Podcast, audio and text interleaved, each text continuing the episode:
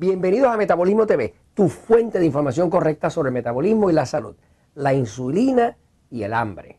Yo soy Frank Suárez, especialista en obesidad y metabolismo. Quiero explicarte hoy el mecanismo de cómo es que la insulina o el exceso de insulina te causan hambre. Las personas que tienen los niveles de insulina muy altos, pues siempre están comiendo y no pueden parar de comer, pero generalmente están comiendo de lo incorrecto, porque si comieran de lo correcto, pues no tendrían el exceso de insulina. Así que voy a explicarte un, poco el mecanismo de lo que pasa dentro del cuerpo, porque tú puedes controlar el hambre. Si el hambre te está controlando a ti y está pidiéndote cosas que no debes estar consumiendo, pues estás teniendo demasiados niveles de insulina. Voy un momentito a la pizarra para explicarlo. Fíjense. Eh, sabemos que el cuerpo, y esto es algo que se explica en el libro El Poder de Metabolismo, sabemos que el cuerpo, pues eh, tiene aquí el páncreas, el páncreas está por aquí, como en el lado izquierdo, debajo de donde estaría el seno izquierdo de una mujer, ahí está el páncreas. El páncreas suyo es como del tamaño de un puño. Eh, y es un órgano importantísimo porque además de producir enzimas digestivas y demás, eh, produce una hormona que es importantísima, que es la insulina. Sin insulina no hay vida. O sea, ustedes, eh, cuando una persona, por ejemplo, le da un cáncer del páncreas, pues dura muy poco, como mucho tres meses, ¿no? Porque eh, es un órgano que es vital y la insulina que produce es vital porque si no las células no tienen cómo eh, entrar el alimento para ellas poder sobrevivir, ¿no? Así que la insulina es vital. Ahora, eh, el páncreas que está aquí, cuando usted consume carbohidratos, específicamente los carbohidratos refinados, y consume cantidad de ellas, estamos hablando de pan, de harina, de arroz, de papa, de dulce, le enseño por aquí. Piense, estoy hablando de esta lista.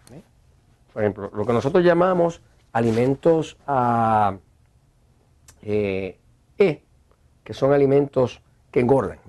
Y son alimentos que engordan, pues, porque producen mucha glucosa y obligan al cuerpo a producir mucha insulina. Estamos hablando del pan, de la pasta, de la harina, del arroz, del plátano, de la papa, del dulce, ese tipo de cosas. ¿no? Así que básicamente este tipo de alimentos, que es lo que nosotros promovemos en la dieta 3x1, que se reduzca la cantidad, no es que los elimine, es que los reduzca, pues este tipo de alimento es el que obliga al cuerpo a producir mucha insulina. Cuando se produce exceso de insulina, pues eh, hay otro mecanismo que pasa que es el que le da hambre. Pero le quiero explicar por qué le da hambre. Ok, aquí vamos, fíjense. Eh, la dieta 3x1, ¿verdad? que se promueve en mi libro El Poder del Metabolismo y también en el libro de diabetes, ¿verdad? que eh, en el libro de diabetes también se habla de la 3x1, porque la dieta 3x1 se utiliza para controlar la diabetes. O sea, yo tengo diabéticos que nada más que usando la dieta 3x1 con la ayuda del libro ya no usan insulina. Usaban insulina por años y ya no la usan desde que están en la dieta 3x1. Pues básicamente es un concepto donde tres cuartas partes del plato usted lo, consume de alimentos tipo A, que son los alimentos que, crean poca insulina, que crean poca glucosa y poca insulina. Y una cuarta parte, pues alimentos eh, tipo E, que tiene derecho a ellos, eh, que son los que crean mucha insulina, pero al usted controlar y tener más cantidad de lo que crea poca insulina y menos de lo que crea mucha, pues usted tiene un balance hormonal que no le va a causar problemas ni obesidad al cuerpo ni descontrol en la diabetes. Ahora, fíjense, eh, cuando el cuerpo eh, tiene un alto consumo de carbohidratos refinados, o sea, de los alimentos tipo E, pues la reacción es que todos esos alimentos tipo E se convierten a glucosa. Todo esto se convierte en glucosa. Al haber mucha glucosa, el páncreas está obligado, para manejar la glucosa, a producir mucha insulina. O sea, glucosa alta y mucha producción de insulina es la misma cosa. Esa es la base de la obesidad. Y esa es la base del descontrol en la diabetes, sobre todo la diabetes tipo 2, ¿no? que es la diabetes más común. Ahora, eh, ¿por qué da hambre? Pues da hambre porque lo que se descubrió es, y esto lo descubrieron, se hizo un estudio, eh, donde se, un estudio que se hicieron con jóvenes de 17 años de edad, eh, pero eran como 500 jóvenes, no sé cómo antes consiguieron 500 jóvenes de 17 años de edad, pero un estudio que querían hacer y encontraron que eh, en este estudio, eh, un estudio inglés de Inglaterra, encontraron que los niveles de insulina de 1970 eh, en esos jóvenes de 17 años y los niveles de insulina en el 2014, que fue cuando hicieron el estudio, de aquí a acá se habían duplicado. O sea, que ahora la gente tiene en promedio más insulina en el cuerpo, lo que llaman insulina en ayuna, ¿no? Si usted mide en ayuna la insulina, va a ver cuánta insulina tiene. Eh, y eso lo puede el mismo médico suyo ayudarle a, saberlo, ¿no? Con un examen de laboratorio sencillo. Pues del 1970 al 2014 se han duplicado.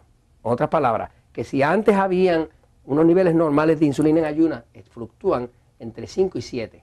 Esto se mide eh, en micromoles, ¿no? ahora andaban entre 10 y 14.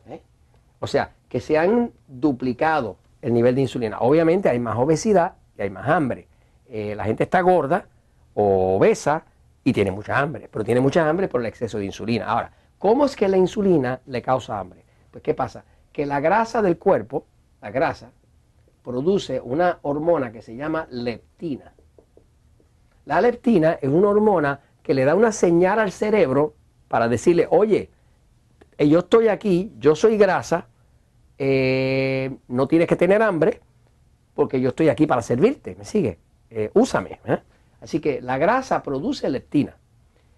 Esa señal de la leptina llega al cerebro y le da el mensaje. Pero ¿qué pasa? Que lo que se descubrió en un último estudio que se hizo es que la insulina bloquea la leptina. Entonces, el cuerpo tiene un montón de grasa, pero el cerebro no se entera. Como el cerebro no se entera, pues entonces prende la sensación de hambre. Porque están fuera de comunicación. Así que lo que pasa es que usted come exceso de carbohidratos refinado, alimento tipo E, se produce demasiada insulina, la insulina bloquea la leptina, que es la hormona transmisora de que hay reservas de grasa, el cerebro ahora no está enterado y le pide más comida que se traduce a hambre, hambre. Ese hambre es producida por el exceso de insulina que bloquea la leptina. Esto se los comento porque la verdad siempre triunfa.